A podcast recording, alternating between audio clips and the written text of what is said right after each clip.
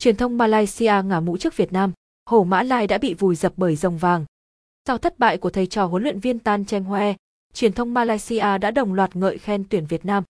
Theo đó, tờ Hesian Metro đã giật dòng tít sau trận thua của Malaysia trước tuyển Việt Nam rằng Hổ Mã Lai đã bị vùi dập bởi rồng vàng. Tờ Bezita Herian có tiêu đề Việt Nam dễ dàng đánh bại Malaysia. Tờ báo này nhận định Malaysia đã nhận cơn ác mộng đến từ tuyển Việt Nam.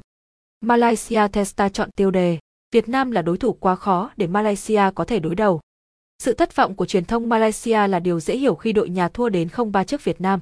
Đây là trận thua đậm nhất của Malaysia trước Việt Nam nếu tính về màn đối đầu của ông Tan Cheng Hoe và huấn luyện viên Park Hang-seo. Malaysia được chờ đợi có thể báo thù nhưng kết quả bị tuyển Việt Nam vùi dập bởi ba bàn thắng của Quang Hải, Công Phượng và Hoàng Đức. Trong khi đó, huấn luyện viên Malaysia nói sau trận thua, chúng tôi đã thua đội bóng mạnh hơn. Đây thực sự là trận đấu khó khăn của Malaysia. Các cầu thủ Malaysia đã chiến đấu hết mình. Chúng tôi sẽ cố gắng tập trung hết sức cho trận gặp Indonesia.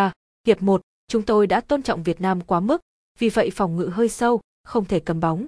Chúng tôi đã cố thay đổi nhịp độ trận đấu nên tạo ra những sự điều chỉnh nhân sự.